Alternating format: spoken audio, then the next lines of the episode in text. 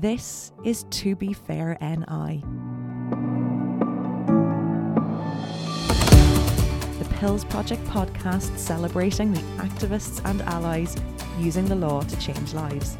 In each episode, we'll give you a seat at the Pills table and bring you into our public interest world to give you a sense of the work that we're doing on a daily basis in Northern Ireland. This is part two. Welcome to the second part of our bumper first episode, introducing you to the PILS Project, our podcast, and some of the issues that we really care about. Today's episode is looking at the interconnected systems, the rule of law principles, and civil society solidarity, all those things that combine to create something that we at PILS call the human rights infrastructure. We'll talk about why we care so much about this as an organisation, and we'll also hear from someone with real authority in this area. Alyson Kilpatrick, who is a barrister by trade, but speaking in her current capacity as Chief Commissioner with Northern Ireland's Human Rights Commission. We're going to dive right back into the conversation with the PILS team. Our name is public interest litigation. There's there's no um, list of topics that we work on or that we exclude or that we're limited to. But there were three areas of concern, I suppose, at the beginning of the year when we sat down as a team and had a conversation.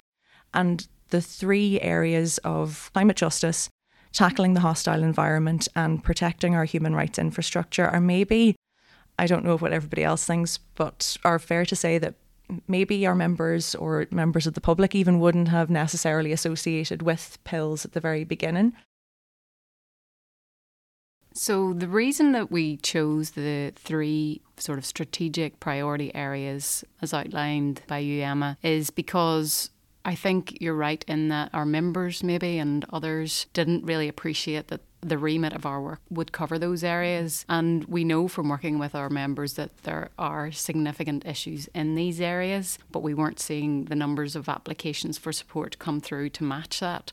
So we really wanted to emphasise how much we are supporting in those particular areas and also engaging in developments such as the Illegal Migration Act to ensure that we are skilled up to be able to deal with those applications when they do come in. So that's really the rationale for, for choosing those strategic priority areas. And as you have said, Emma, those are not the only areas that we're focusing on this year. It's very much that we will always continue to support any case across the broad spectrum of human rights and equality issues. But those three areas in particular, we think are under significant attack, really, and that we want to do as much as we can to support challenges in those areas. So, we're going to have an episode on each of those three topics. And today, you're going to hear from somebody in a little while that's going to talk about the human rights infrastructure in Northern Ireland specifically in a bit more detail. But Kate had a brilliant idea earlier on this year when we were talking about UK Pro Bono Week and how we were going to highlight that. And we put together then a series of blogs and videos about each of these three topics to, I suppose, take people behind the scenes and go into a little bit more detail about why we thought they were important. Again, I'll pop a link to that in the show notes. But Kate, I know that your video and your blog had focused specifically on the human rights infrastructure. Now, that is such a wide description. And we were even talking before we started to record this about how do you even begin to define that. But for our purposes, when you were writing about the issues that came to mind to you, whenever we say the human rights infrastructure and protecting it. Can you give people a little bit of a taste as to what they can expect if they go to your blog? The human rights infrastructure, what we were thinking about that is very much in a Northern Irish context.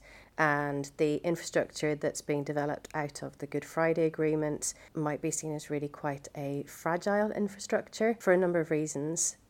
But it did bring about the Human Rights Act, which brought about the incorporation of the European Convention on Human Rights. Ironically, with so many British authors, they were not enthusiastic about bringing it in previous to that, but it's with us. But our constitutional reality is that a government can shift and change, and a government with a majority can repeal and bring in new legislation. And any government, as a member of an international treaty, is entitled to make that the executive of that government, as it is the cabinet, they're entitled to take us out. They don't need any permission from anybody below that. So it's always been, and anything we do gain from the state in terms of rights are always dependent on the discretion of any ongoing government. In recent years, some might say that our current government are less keen and enthusiastic around human rights. I think you only have to look at the numbers of arrests of environmental protesters that have been released through, I think it's the Guardian's investigations, and the way that protest laws have been brought in where arguably they were not warranted. And I know there are arguments from the police to say they need clarity on legislation, and that's that's fine, but whether we actually needed new layers of legislation when we had things that existed, it's a very small, crumb by crumb, piece by piece, walling in of our rights. And I think we should always be very cautious about it and very cautious about the consequences, even of these very small moves. And that's what we've really been concerned about in terms of the attacks on our human rights infrastructure. The declarations by certain members of the Conservative Party that they are going to pull us out of the ECHR. Very high level, alarmist, big news, plays well to their particular voters, a particular subset of their voters. Yeah, there's an election coming. So. Exactly, there's an election coming. I think the chances of that happening are, are relatively low. Um, certainly, the current Home Secretary, it isn't a priority for him. At but time of recording. At time of recording, James Cleverly doesn't intend to do that. And I honestly don't think anyone thought it was ever going to be achieved. What's much more of a problem is that big noise. La la la la la, we're going to get rid of the ECHR. La la la la, we're fed up of small boats. La la la la, noise, noise, noise, noise, noise. What's going on in the background is regulations are moving through, bits of uh, legislation are being implemented, more legislation is being brought, brought through and there are smaller discussions. These are the big dog whistles, but what's actually going on in the background is much more dangerous to us on a day to day basis and far less visible and happens in a much more technical, almost technocratic, I guess maybe is the right way of putting it, manner. And we had been talking, I suppose, at the start of the year in the same way that everybody had been quite focused on the Bill of Rights bill and focusing on one piece of potential legislation designed to attract attention. But ultimately, the fact that that then fell by the wayside doesn't mean that the danger that was contained within that general idea is gone and I think probably the that was why we wanted to start off with the human rights infrastructure because it is so woven in to every other topic that we are going to talk about. Rwanda, you know, that's going to come up when we're talking about the hostile environment, when you're talking about how place protectors and people who are mobilizing around climate action that's going to come up in our in our climate justice episode so i think it makes sense probably to start off with this conversation because it's so interwoven with everything else. Don't know if anybody else wanted to jump in. Yeah, I mean, I think it's just to reiterate that uh, when we, we started to talk about this as a strategic priority, it was at that time that the Bill of Rights bill was being very considerably pushed by Dominic Raab at the time. And then when it, uh, I suppose what we saw as a very minor victory of it falling away and getting shelved and being ripped up and whatever else, we were very concerned that it was going to be a case of death by a thousand cuts, and the first of which we've seen massively through the Illegal Migration Act. So, I mean, they seem like separate issues, but they are all pieced together um, in terms of these parts that make up our human rights protections. Um, and as Kate has mentioned, uh, I think there's a large degree of concern that the next area of focus is going to be on climate and environmental protesters or protectors, as they call themselves. And I, you know, as I think many of us see them. So that's why it's important to look at the overall picture as well as looking at the individual strands. And again, bringing it back to a Northern Irish context, and I think it feeds into everything when you look at the Legacy Act and the way that it's taking justice away from families and effectively putting a section of the state beyond the law. If they can do that in the context of a conflict within the confines of the jurisdiction and say, no, you don't need to have any justice, we'll have something else, we'll have something else in place of this judicial system. If they can do it there, they can do it everywhere. Mm. Yeah, and I think that sort of leads on to another point about so much of this being very England and Wales centric. And so when you look at what's happened with the legacy legislation and it being resoundingly opposed by many, all of the victims groups, but all of the major political parties in Northern Ireland, and it still was pushed through Westminster. Um, and I think that with threats or supposed threats to the European Convention and the fact that this would actually dismantle the peace process in Northern Ireland. Um, but it, we're an afterthought in all of this, and that's why it makes it so important that organisations are thinking about these issues from a strategic perspective and why the work as we see it that we're doing here at PILS is so important in supporting those challenges from a strategic position.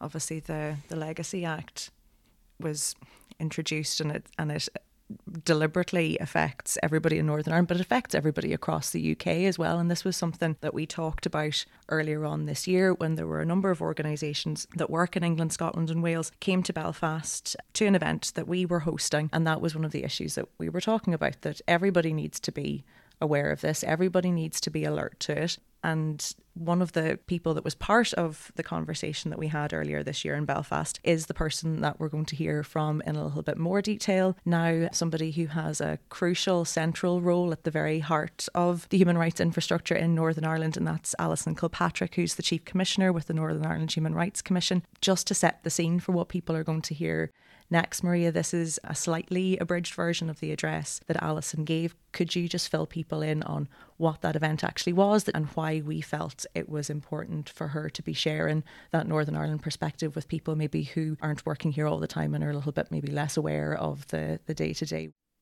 So, yes, PILS was delighted to be the organiser and host of a residential in June this year, uh, which was funded by the Baring Foundation, one of PILS' main funders. And a big shout out to the Baring Foundation for all their support. But we brought together uh, legal hub organisations from across the UK um, to really have time to come together to talk about and to reflect upon two main themes, which were effective litigation strategies and better collaboration. Um, and we were delighted that Alyson was able to come and open the conference with her address, um, basically giving a focus to the conversations that were to come and giving an insight to those um, who were from, I suppose, outside of this jurisdiction as to what's been happening here in Northern Ireland. And, you know, I think that the feedback that we got at the very end of the conference showed just how much how important that was because we had attendees saying to us things like I am so sorry I did not know and you know, we will not forget you again in these conversations, particularly around um, what was happening in relation to the legacy um, legislation. Uh, so I think it was so important to have that focus and to have the residential here in Belfast, because it is only when we have all of the voices singing from the same hymn sheet about what's happening throughout the UK that we're in a better position to address the issues through our work.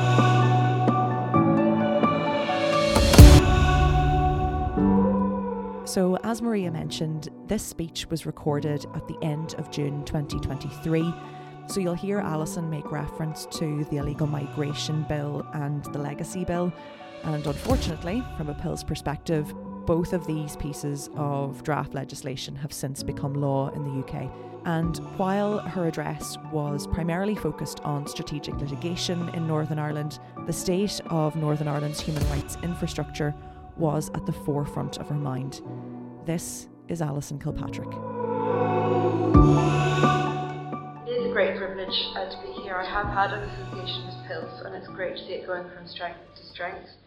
Uh, what I want to tell you, though, as Chief Commissioner of the Northern Ireland Human Rights Commission, just what I have at the stage for a short time, is that what you in this room do uh, really is the embodiment of human rights protection and advancement. And we see that at the Commission, and we certainly couldn't do anything uh, that we attempt to do without you. I admire your work. I'm amazed you continue to do it uh, with such grace and success, and it really has an impact. Uh, the work that's done here, the work that's done in GB, and across Europe. I can tell you that I've been had the privilege of travelling a bit recently, and it really does hit home across Europe. People talk about this place and about the work you're doing in GB uh, with uh, great positivity. Times are hard, um, This has never been an easy field of work, but I do think it's become more challenging recently. It takes strength to carry on, and you deserve more as individual organisations and as a collective. And I, I was trying to think about what I was going to talk about, and I thought I've got to mention the climate within which we're all operating.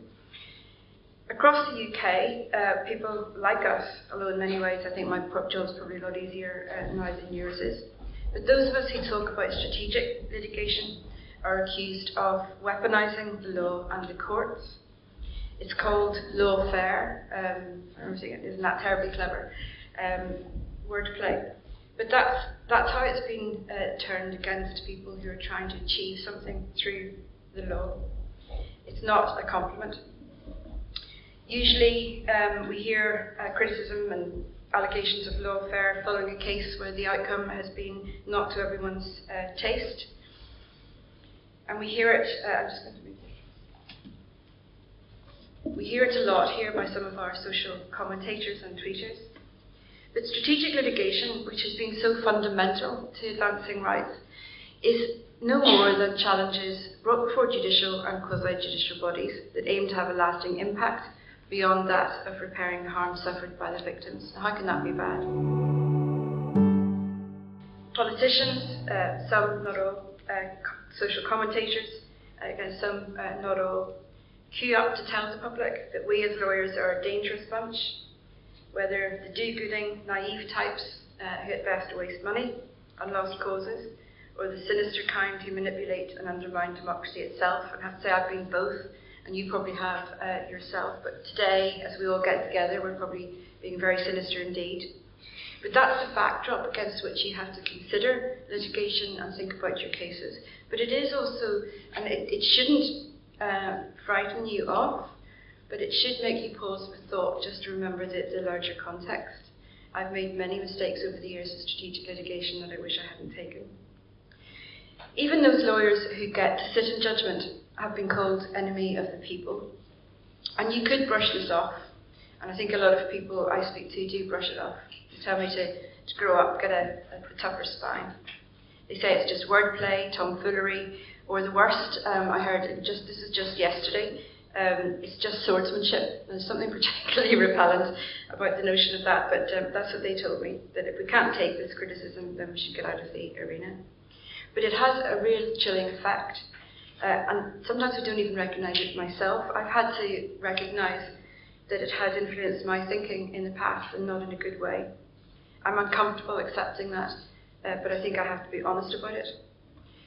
The sort of questions I end up asking myself and my fellow commissioners will ask is if we run this case, what will this person tweet? How will the newspapers react?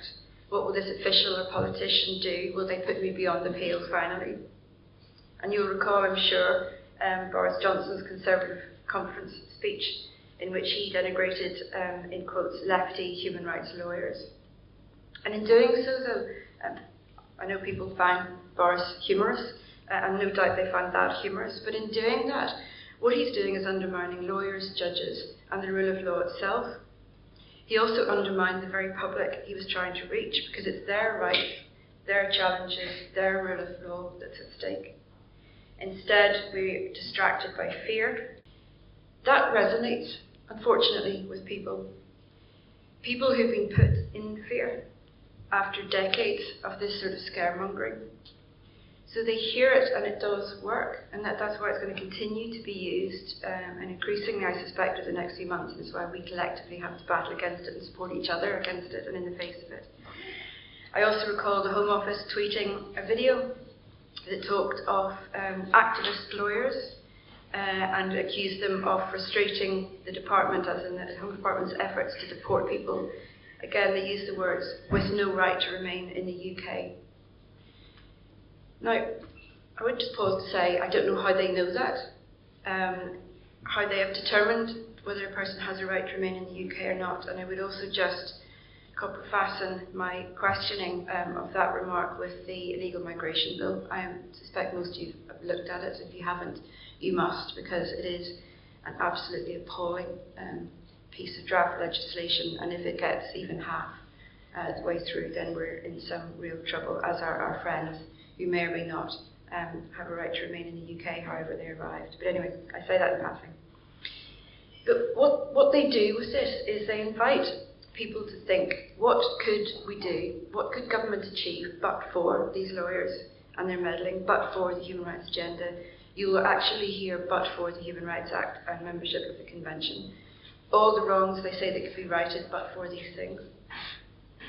And often you hear relish um, with which these insults are hurled around that's the sort of bleak side of what's going on at the minute. There is hope still, and I look around and it's, it's in this room uh, today, and I know the outcome of this conference will be to ignite some hope and unite people together. But the Law Society published um, research recently exploring public attitudes. So if we think the public um, like all of this, and some, some do, um, but if we think the public generally do, then I would uh, encourage you to go and look at the Law Society's research. What it said was that public support for the rule of law is very high, people expressing high degrees of trust in judges and lawyers, sharing the view that the courts underpin fair play. Now, in follow up polling, they found that 97% of adults in the UK agreed or strongly agreed with the statement that everyone should be treated equally under the law. 94% agreed that the important of the UK to be seen as a country which upholds the law. So, for those who claim that a lot of this rhetoric is democratic, and is simply reflecting um, what their voters think or want, I would suggest they go and look at um, what their voters are thinking and saying. There is, however, uh, and it was revealed in that um, uh, uh, research, a difference in the way the public look at or understand the rule of law. And I do, it seems like insignificant, but I think this might actually be the crux of it. Rather than seeing it as a matter of high principle that affects each and every one of us, uh, they see it as, and this was the quote used most uh, often in the research, the rules of the game. And I think that's the real effect of the recent rhetoric. Um, if you cut out some of the more extreme uh, narrative, it's suggesting that it's all up for grabs. He who plays the game better uh, deserves to win, but this is not a game. The rule of law is what protects the fundamental human rights of those who are vulnerable marginalised, unpopular, unwelcome, disenfranchised, detained, harmed. And how does it do it? Ultimately, by litigating rights and forcing the state and its public authorities into compliance. And we can talk all we like about guidance, we can talk all we like about training. Sometimes you have to force compliance, and sometimes that has to uh, be through the courts. Sometimes it's on a very small scale, so small, close to home, uh, that nobody really even notices it's happened um, sometimes on a grand scale uh, when the impact is obvious to all, but both are important and both um, must be kept in mind. They can work together. I think Northern Ireland, um, I think Maria mentioned this, and, and PILS in particular should be very proud. It has done more than its fair share, given our size, um, of big strategic cases, benefiting Northern Ireland, uh, the UK, and further afield. And I was at a, a thing yesterday with former President of the European Court of Human Rights, Robert Spano, who spoke of some of the Northern Irish cases that changed the legal landscape. And he talked about the case of McCann in the UK, which was to do with the duty to investigate following the taking of a life. And he talked about how that, that was a case that he, whenever he's asked, not just when he's in Northern Ireland, but when he's uh, elsewhere, what was one of the most significant cases for him as a judge, and, and he always cites that one. And as we stare down um, the legacy bill, which is going through Parliament, and I don't know if I think um, Fiona Docherty, senior counsel leader, is going to be talking about legacy, so she'll talk to you more about it. But it's a, another pretty hateful piece of legislation for which there is no support um, in Northern Ireland. Um, this focus on, legacy, uh, on um, strategic litigation in the context of uh, independent investigations of state taking a bribe is likely to come to the focus once again. And this does affect UNGB as well. And in GB, some of the uh, most important cases, more recent uh, important cases, have really made a difference and bought people's support of the Human Rights Act. And I think of all those prisoner release cases, etc., etc. So the Human Rights Commission, um, we've been involved in a number of cases. And the way I would put it is, and this is often hard to, I think, ex- even for myself to get my head around the distinction.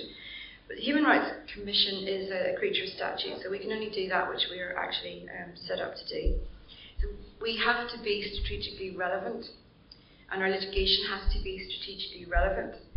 But the relevance is to fulfilling our statutory duty, um, which is promoting and protecting human rights. That's a slight contortion, maybe, but we are not permitted, at least um, we certainly wouldn't last for very long if we were involved in campaigning as a human rights commission and using strategic litigation in that way. But obviously, if it does overlap with a human rights issue, then we can and should be considering it and pursuing it either in our own name, by assisting others, by conducting investigations, etc., and research.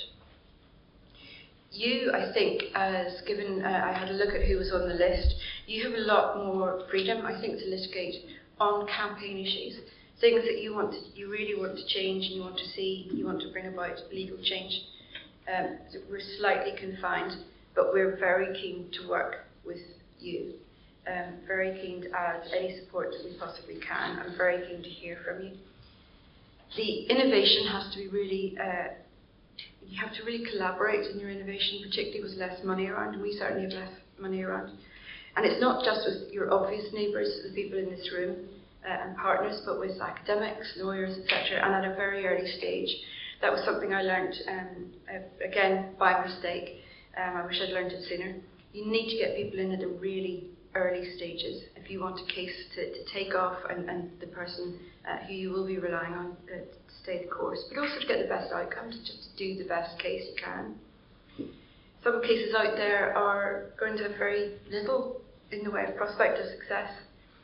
You need to talk to each other, choose the one that has the most um, prospect of success and be sure to rally around each other and, and stick to it. So pick the best case you can to run. Crucial for our integrity um, and in protection of the client's interests, no doubt, but it's also crucial to the justice system. And I've uh, spoken to people over the years who said they've lost um, trust in the justice system because they have engaged in one of these cases and then been left, in their words, hanging um, or felt they'd been um, pushed into something that they, wasn't in their interest. So we need to also be, be wary, wary of that. Um, what I also found, um, but I'm, I'm sure you'll have um, other experiences and, and, can add much more to this than I can. A way to, to, to really better ensure you have your own interests, the strategic interests, and the client's interests um, at the forefront is to collaborate with each other early, but collaborate with other members of civic society look at the additional support that's out there and get it on board as soon as you possibly can. There are many people who can support the client in really in ways you would never imagine, and they can support them and, and keep them involved in the case and in, in, the process. They can also bolster you and support you and, and help you understand what the issues are. Sometimes the best thing is just to refer a case to somebody else. Just being realistic. It's not for you. You're not the best person to do it, uh, much as we like to hold on to things. Um, but give it to somebody who has the experience and who can offer tailored support. I would also say it's really important to remember that at the end of a strategic case, it has to be followed up. Um, but the person who was involved, they need to be kept on board afterwards as well. They need support, and they need it needs to be followed through. Share your cases and experiences, and I know you do this already, and organize um, PILS, for example, here make sure they. I, I still subscribe to your newsletter and get all your emails. Um, keep up to date with what is going on because you can learn an awful lot. What I'd say about the Human Rights Commission is we're really interested in hearing. So there's lots going on out there that we don't. Um, certainly, I have to confess, I don't know about, and I really do want to know about. But for those who are not aware, the Human Rights Commission was set up as the institution post Good Friday Agreement that was going to guarantee respect for human rights across Northern Ireland, but it was going to hold together the people because they're such decent people in the Commission. Um, we've been doing stuff that really none of us are being paid for. Um, certainly not that they're uh, more than I should be asking them to do. But there's a limit to that, and we've kind of reached the limit now, I think long and short of that was that I had to go to, we are an A status national human rights institution, the only one. Uh, so the only people who can advise government on what is compatible and what isn't compatible with human rights is the Human Rights Commission. Um, our funding has been so affected, I had to go to the United Nations, the accreditation people, and tell them that I could not function properly and that my independence had been compromised. Now that started, you can probably imagine, merry hell um, behind the scenes. Uh, so I was certainly not to be rewarded for having said and done that, but I had to tell the truth, it was my view. So we got in a back and forth. Um, we were promised that they would ask the Treasury um, for the money they needed. Uh, that was some time ago. I made them put it in writing. Um, it was put in writing, but I've seen nothing further, so we're still waiting. It's got to the stage, however, that it has really impact, had an impact on our ability to consider certain cases. So what's happening, what the real practical effect is that um, in relation to, for, for, what, for what it's worth, uh, given what you're talking about, um, if a case, if somebody approaches us with a case, we may think this is absolutely terrific, exactly what the Commission should be involved in, that we can add something that nobody else can. Um, we may not be able to do anything, even a written submission, because we simply don't have the budget to do it. And that's, that's, that's a bit of a shocker. Now, we also wanted to do a further investigation, so we did an investigation recently into relationships and sexual education. Um, we're, you won't be surprised to hear Northern Ireland slightly behind the curve um, in relation to some of this stuff. Uh, but we did our investigation, and that was we had to push and, and count every penny down the back of sofas and do a lot of it just for free in house to get that done. And it was worth it, I think. But we can't do a second one. I wanted to go straight into the next one. We can't. Um, but I think the most important thing is that you can't make independent decisions. So I have to actually charge myself to be belligerent and steel myself every morning and go, well, this could backfire, but I'm going to have to. And that shouldn't be. We're, we were set up by, um, by the state to discharge its human rights obligations. And if we're either thinking about what they might do to us, um, if we're too problematic and do a job too well, then that just, I have to be honest and say, we're no longer independent and we're no longer fully fit for purpose. That's probably gone in, maybe gone longer than you needed, but it's a fairly fundamental, fairly fundamental point, and it's also what comes you guys as well. You know, you really do need to be supported and resourced to do your jobs properly because I'm sure you're, you're you know, on the same basis.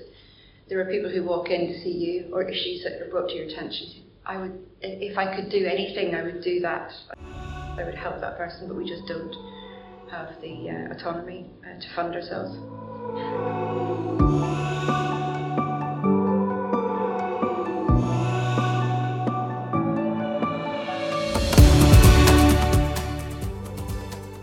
Yeah, so December usually busy time. But this is probably the the last spare five minutes that everybody's going to have in December sitting down to think. So, what are the things that you've got coming up? Any, you know, special pre-Christmas messages to people that we might have?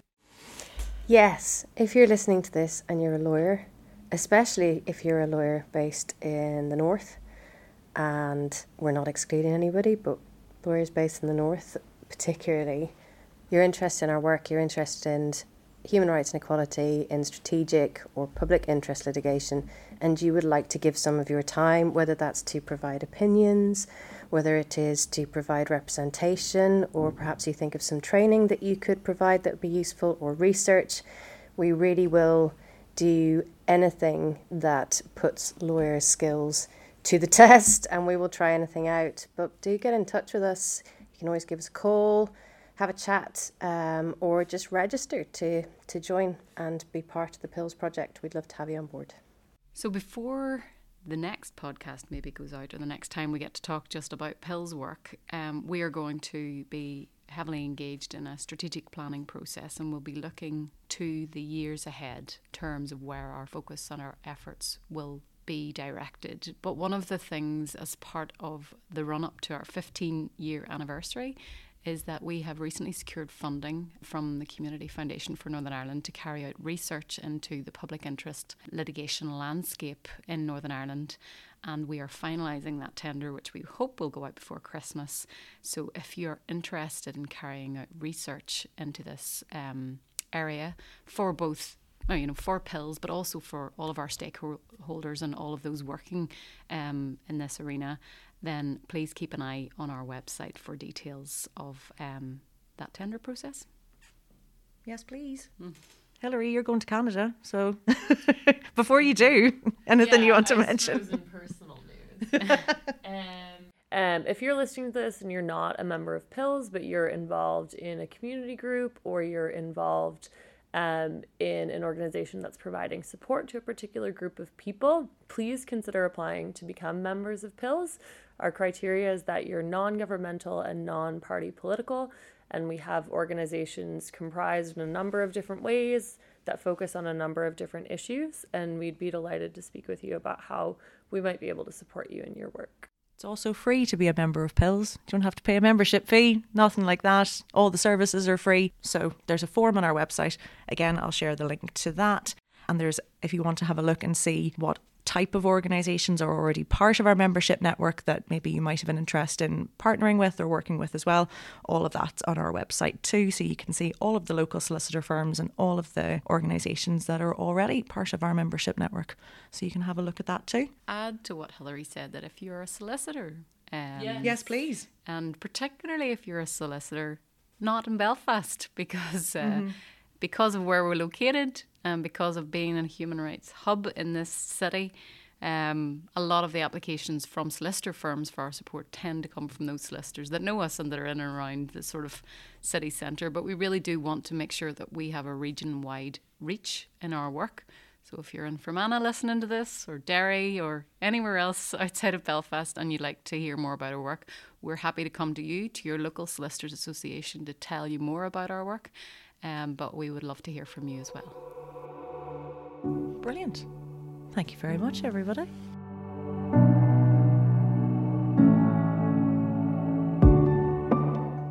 And that's a wrap. Thank you for listening to our first episode all about the human rights infrastructure. We'll have more conversations about climate justice and the hostile environment coming up in the new year. So make sure you subscribe to To Be Fair NI wherever you get your podcasts, and we'll talk to you soon. To Be Fair NI is a podcast series created by the Public Interest Litigation Support Project. Scripting and editing of this episode is by me, Emma Cassidy. Stay tuned for more conversations with the activists and allies using the law to change lives in Northern Ireland.